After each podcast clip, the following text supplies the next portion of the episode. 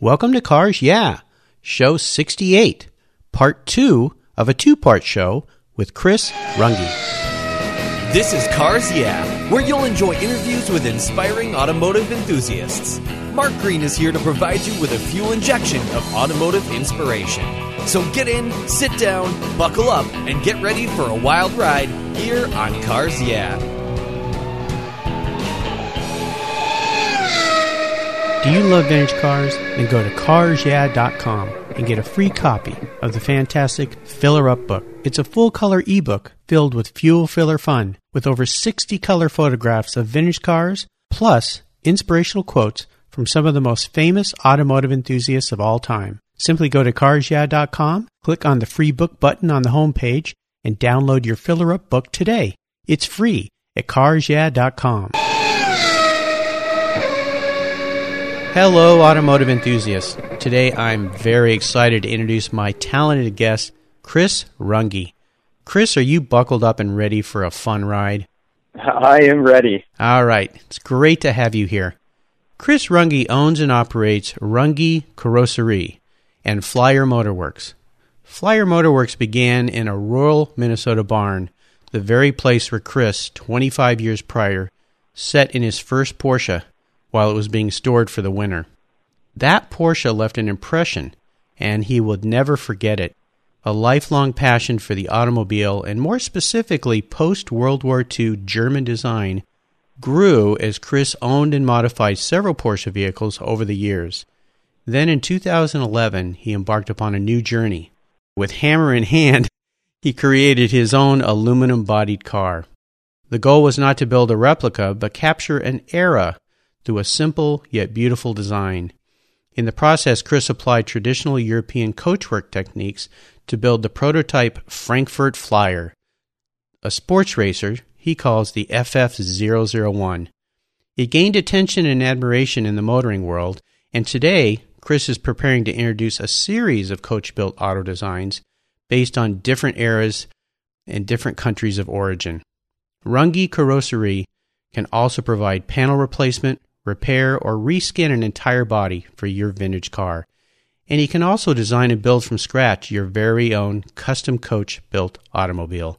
So Chris, as we continue down the journey of your life and your career, share a story with us when you had a real aha moment with your business. Time when you realized, you know what, I think I can actually do this and make a living at this. And tell us that first step of how you took that aha moment and turned it into a success. Okay. You know, it's interesting, I think, with this as well, that I haven't shared this point either, I don't think, in the past when people have talked to me about this.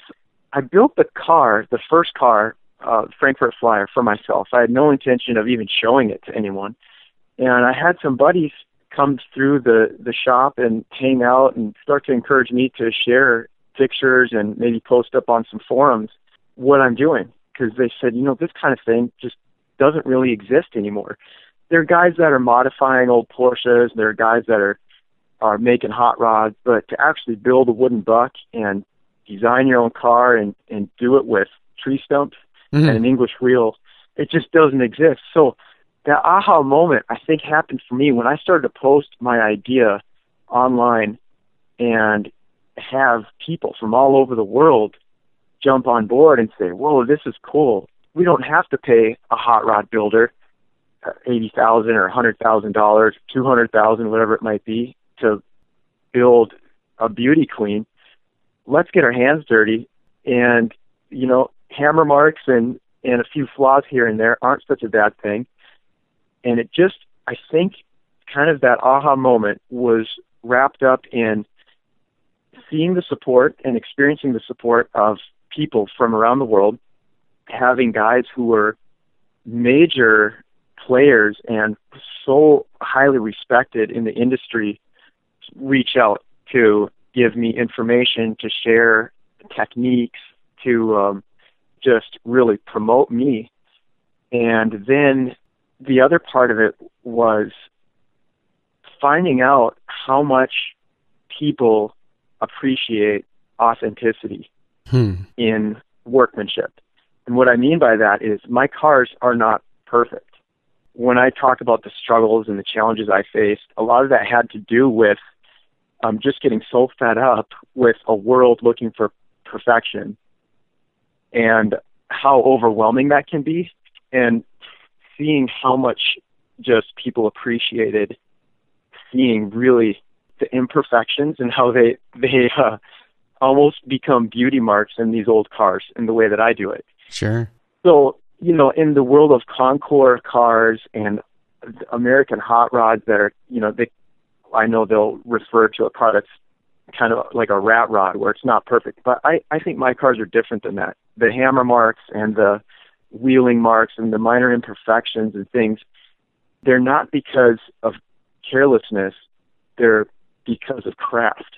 And that was really a cool moment to see, because, you know, showing this kind of thing to the world, where I'm used to going to Amelia Island or, you know, watching shows like Pebble Beach and seeing everything that's so darn perfect all the time. And I know there are a lot of cars that show up to those events that are original, and they're really cool to me when they're like that. But I just found it really amazing how much people appreciated something that was just finished and it had imperfections, but they're more in the form of character than carelessness. Oh, yeah. Yeah, I love, there's so many parts of your story I love, but I think one of the most important parts here is the fact that you shared with the world what you were doing, and that opened up the doors. Definitely a spectacular aha moment, the fact that you shared what you were up to, and you found an audience. There was a need for that in this perfect world. So that's a fantastic aha story. I love that. Let's have a little fun here. What was your first really special car? And maybe you could share a memory you had with that vehicle. Boy, I've had so many cars, and I have so many great memories with the different cars that I've had. I think that, as I think about this, one of the really fun car experiences that I had was pulling a 1964 Carmen Ghia. It was a coupe. It was orange with a white roof. It had been repainted. And I pulled it out of a field. And the car, I saw it sitting in this field for a long time, which would be at least probably 3 years. I knew about it.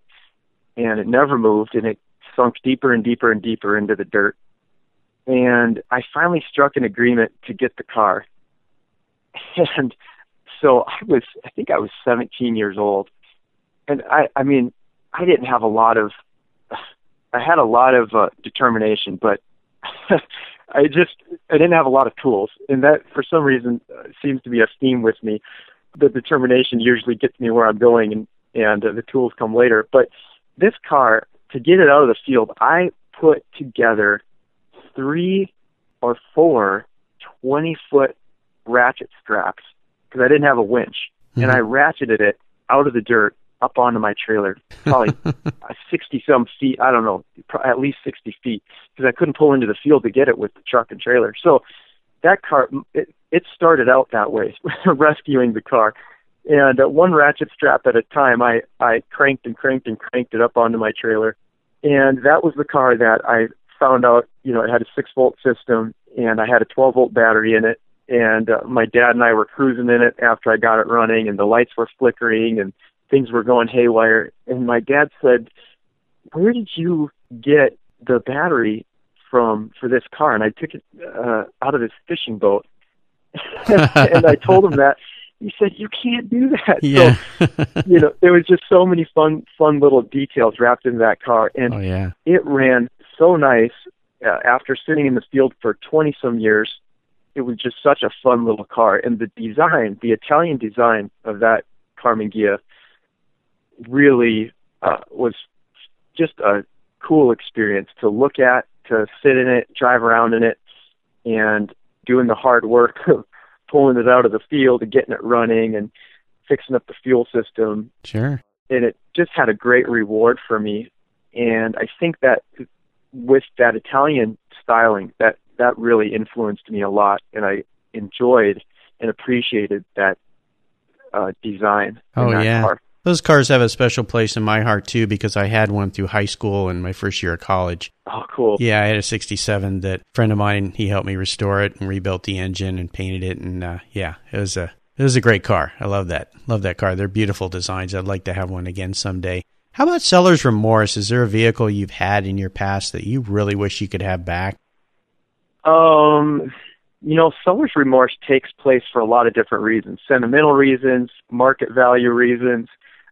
You know, I think to wrap up the seller's remorse in the whole package for me would be my 1969 912. And that car just, it also had so many great memories built into it for me, and really some fun drives that I had taken with my wife, just fun experiences. I drove it across the country. I think I drove that one from Minnesota to Florida 3 different times, so I had some great road trips in it. That would be the car that I really would like to have back. I modified it just with doing some really neat suspension upgrades and tracking down date-matched original Deep 6 Fuchs wheels for it. Oh, cool. It just, everything was right about that car. It ran beautifully, so that was a special car for me. That was the one. How about current projects? Are you working on something right now that really has you excited, fired up? Yeah, I have a couple of irons in the fire, and then I have a lot of deals pending and with customers. And, you know, a couple of the projects that I'm working on, right now I have one car that's being built for a gentleman in Lake Tahoe, and that car we're building for La Carrera Panamericana. Oh, cool. And yeah, it's my own design. It's the Frankfurt Flyer. It'll be number 3. And with my design, they evolve. So I may call the car the Frankfurt Flyer, and it's built off of the original design, but each one evolves, just like the Porsche 550s evolved from race to race. And, you know, you can have the different periods of 550s and see the changes in mechanical and aesthetic design cues. That's the approach I take with my cars.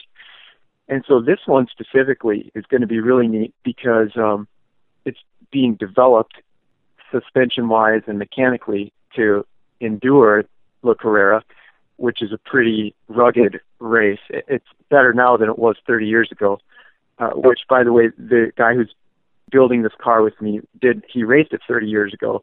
Oh, wow. Had fantastic story from racing at 356 back in the 80s across Mexico. Yeah. But a couple of things we're doing with that car, we're going to put a passenger side door on it, no driver's door.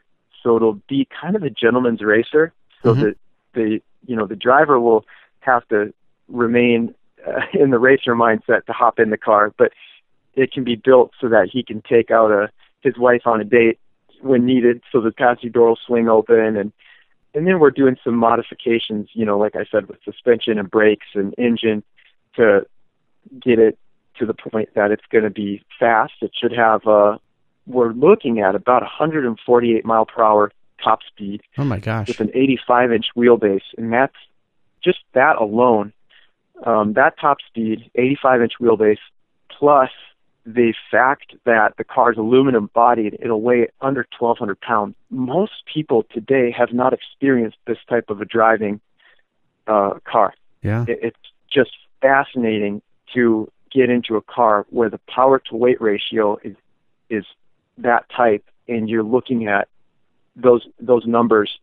It's not like modern supercars, but it's such a different experience to have an aluminum-bodied car, and that's part of the reason that I started going with the aluminum-bodied idea in the first place. Oh, yeah. Sounds like a fantastic project. Yeah, that's a neat one.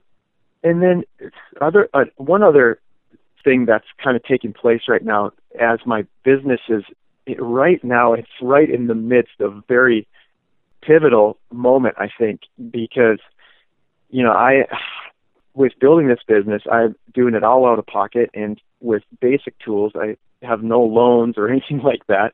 It's really cool to have people come on board and believe in me and my work to the extent that they're willing to say, you know, I want you to build your dream car.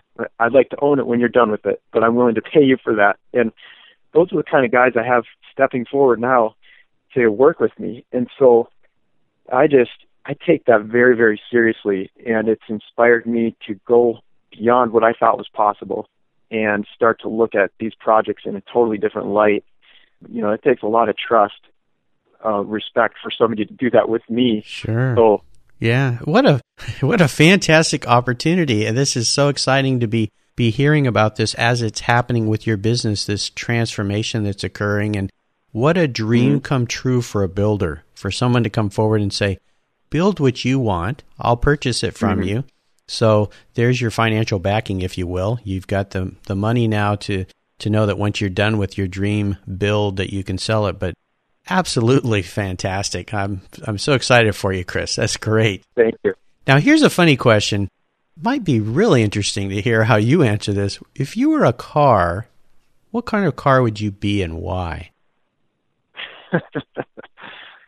Oh, I don't know if I've built it yet. Ah, you sound like Dr. Porsche. That's exactly what I thought of. You know, I saw a quote from Ferry Porsche the other day, and it was right in line with that he it didn't exist, so he had to create his own. That's a very famous quote from him. Yes, absolutely.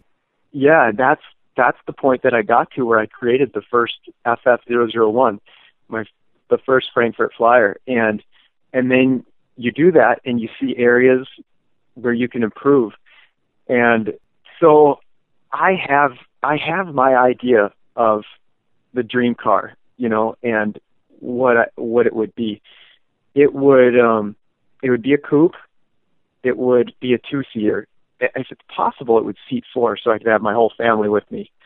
Because of the sports car factor, it would be a very tight four-seater, and it would be mid-engined.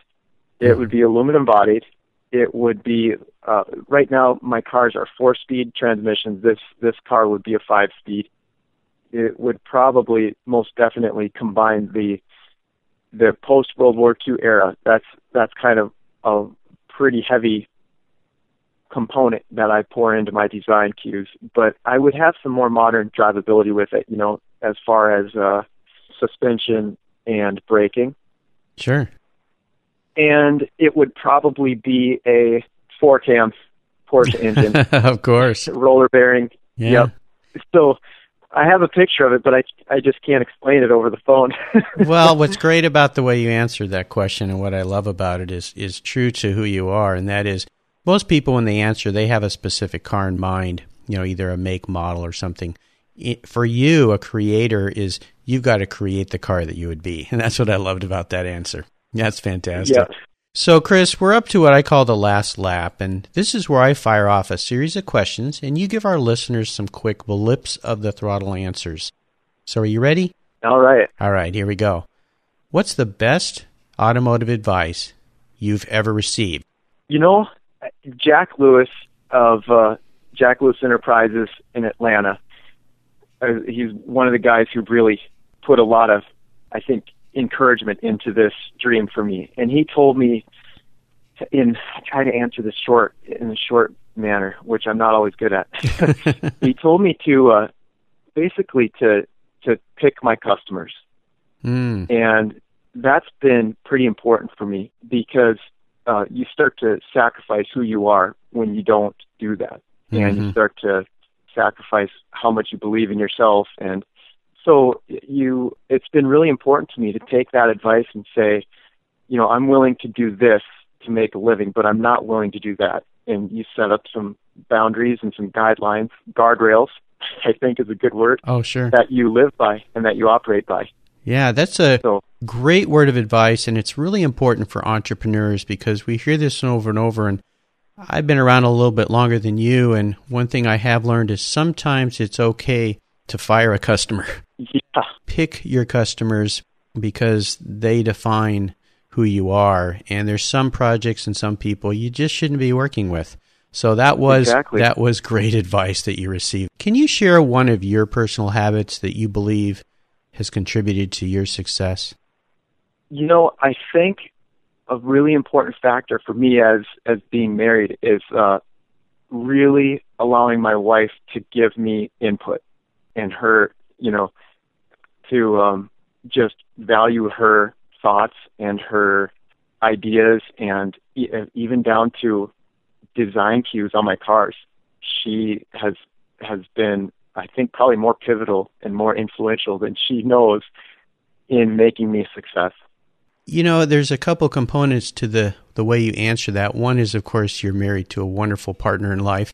And as I told you in our pre-show chat, I'm about 3 days away from celebrating my 30th anniversary with my wife, Jill. And having a strong partner, spouse in your family, in your life is so important to bounce those ideas off. And especially the way you work, where you're out in your shop by yourself a lot of times and you get a little bit tunnel visioned. So to have that person that you trust to be able to give you ideas and thoughts. And more importantly, it sounds like you're a good listener. And that's an important component in life, especially with a spouse. That has been that's an art to master for me. Yes, it may come across that way, but I tell you what, I've had to learn that. It doesn't come naturally. Well, it's a great lesson to learn. Being a good listener, you learn an awful lot when you're not speaking. So, do you have a resource that you could share with us that you really enjoy? Perhaps a website that you frequent. Yeah, you know, through Facebook, I've been able to connect with guys who have, you know, like Rod Emery, third generation, second generation, metal shapers, coach builders, and, you know, the overall European car enthusiasts. And so it's not necessarily a specific website, but finding these guys on Facebook. And I can give you the names, like I said, Rod Emery, Mark Nugent, and Roach Manufacturing are three places that I go, and it's just so inspirational to see their work, specifically pertaining to what I do on a day-to-day basis. Oh, fantastic. And I'll remind our listeners that I'll post these links at carsia.com/Chris Rungi, and Chris spells his last name Runge, so that you can go there and find these resources and be exposed to them the way Chris has and be inspired. Chris, is there a book that you've recently read that you really enjoyed? Yeah, Porsche by Mailänder. Rudy Mailänder traveled Europe in the late 40s and early 50s and was a photojournalist that covered all the major motor sports events, specifically around the German, you know, East and West German territory, and then Italy and France, Austria. And so Porsche by Mailänder is such a great photo documentary, but also Mailänder story. And Karl Ludvigsen is the author who now owns the Mailänder photo collection. Just Karl Ludvigsen puts together a great book. Sounds like a great book. Yeah. It's an awesome resource for anybody that's into that period of racing and motorsports history. Well, great. We'll make sure we find that book and post that on your show notes page so everybody else can experience that as well. That's a new one on me, so I look forward to getting my hands on that. Do you have any interesting hobbies outside of your passion for cars? Yeah, you know, growing up with the snowboarding and skateboarding, I enjoy that particularly because my kids are kind of getting into it. And so in the winter, we're snowboarding. In the summer, it's we do skateboard a little bit, but we also wake surf, and that's where you surf behind the boat. And, you know, when you have a family, the hobbies start to kind of, the things that pull my family together are the things that I enjoy. So wake surfing has really been fun for our family. Very cool. That sounds awesome. All right, yeah. Chris, we're up to the checkered flag now, and you know what that means. We're nearing the end of the race. This last question can be a real doozy for some people. This will be an interesting way that you answer this question, I think. If you could only have one collector car in your garage, and this is something that you can't sell to buy other cars with, but money's no object. I'm going to buy you whatever you want. What would that vehicle be, and why did you choose it? Okay, and I'll stick to something that exists already on this one. Okay. Boy, that is a tough question. There are so many vehicles that really fascinate me. I know it's a hard one, but that's why I do it. That's why I leave it to the end. Sometimes that last lap is the hardest. One collector car as an investment. Not even as an investment. You're going to have to keep this for life, so it's got to be something your passion wrapped around, too, because you can't sell it, remember? Okay, so it's not necessarily an investment. Boy, that is a tough question. I don't know if I have a straight answer for that one. There are so many cars that come to mind. You know, well, you're gonna have to pick one. Oh boy! You know, I think that it would probably be maybe a '74 Carrera. Ooh, with a 3-liter. Okay. Am I thinking 74 or 77? Well, actually, you're probably thinking of the Carrera RS, the 73 Carrera RS, the iconic 911. Is that the car you're thinking of? The long hood. Yeah, that would be a 73 Carrera RS. Yes, that is the quintessential long hood Porsche lover's dream car. Yeah, that would probably be, that one's moving toward the top for me. That would be a fun one. You know, it can still fit the family in it. I believe it's got the back two seats in the RS. Maybe the touring car did, and then they made a more racing version that did not. And that car, I believe that car had a 2.7 liter motor in it as well. Did. Yeah, but that's a great choice. That's definitely on my top 5 list of cars. I have a good friend, Bill, who has one, and I lust after that thing. Yeah, it is a sweet car. So, yeah, that one's up there for me. Okay, well, that's a great choice. I know I had to push you on that, but there's always one, I think, in all of us that if we had to keep it forever and park it in the garage, and I think you made a great choice. Difficult, but great choice, for sure. I almost thought you'd say, well, I'm going to have to build it, so. I was thinking that, you know, and we have a 74 Volkswagen Campmobile. Mm-hmm. That is the car that we'll keep forever. Yeah. And, you know, it's like... But you already have that. I already have it, yeah. So I had to come up with something else. Yeah, that's okay. Well, listen, Chris, it's been great, and you've taken us on a great ride today, and I've really enjoyed your stories. What an inspiration you will be and you are to other entrepreneurs that want to get into the field of automobiles with passion. Really, really enjoyed this journey that you've taken us on. Could you share one parting piece of guidance before you drive off into the sunset in that 73 RS Carrera with our listeners? One piece of guidance. I think to just really stay true to you know, your dreams. Yes. Yeah, that's definitely important, is find that passion, stay true to it, and that's what Cars Yeah is all about. And you've been a wonderful guest. Could you tell our listeners the best way that they can learn more about you? Because I visited your website. It is absolutely beautiful. And being a designer at heart, you've done a fantastic job there. How can our listeners learn more about you? Well, you can see my work at FlyerMotorwerks.com. And Motorwerks is spelled MOTORWERKS. So works with an E. The German works, yes. The German way. Yep. FlyerMotorwerks.com. And then from there you can see my work and what my, you know, most recent projects are, and learn more about me. And you also have a Facebook page? Yeah. Okay. Facebook.com/FlyerMotorwerks. Great. Okay. Well, I'll make sure that I post links up on your show notes page so that everybody can find you, and I would really encourage folks to go and take a look at these creations that Chris is building. They are absolutely fantastic, amazing, and the creativeness is over the top. It's really exciting. Chris, I want to thank you for being so generous with your time and your expertise today, and for sharing your experience with our listeners. Until we talk again, I'll see you down the road. Sounds great, Mark, and thank you so much. I really appreciate it. That's been great fun. Thank you so much for joining us on today's ride here at Cars Yeah. Drive on over to carsyeah.com to find show notes and inspiring automotive fun. Download your free copy of Filler Up, a fun book filled with gorgeous photographs of fuel filler fun, including quotes from more inspiring automotive enthusiasts. Download your copy today, and we'll see you next time on Cars Yeah.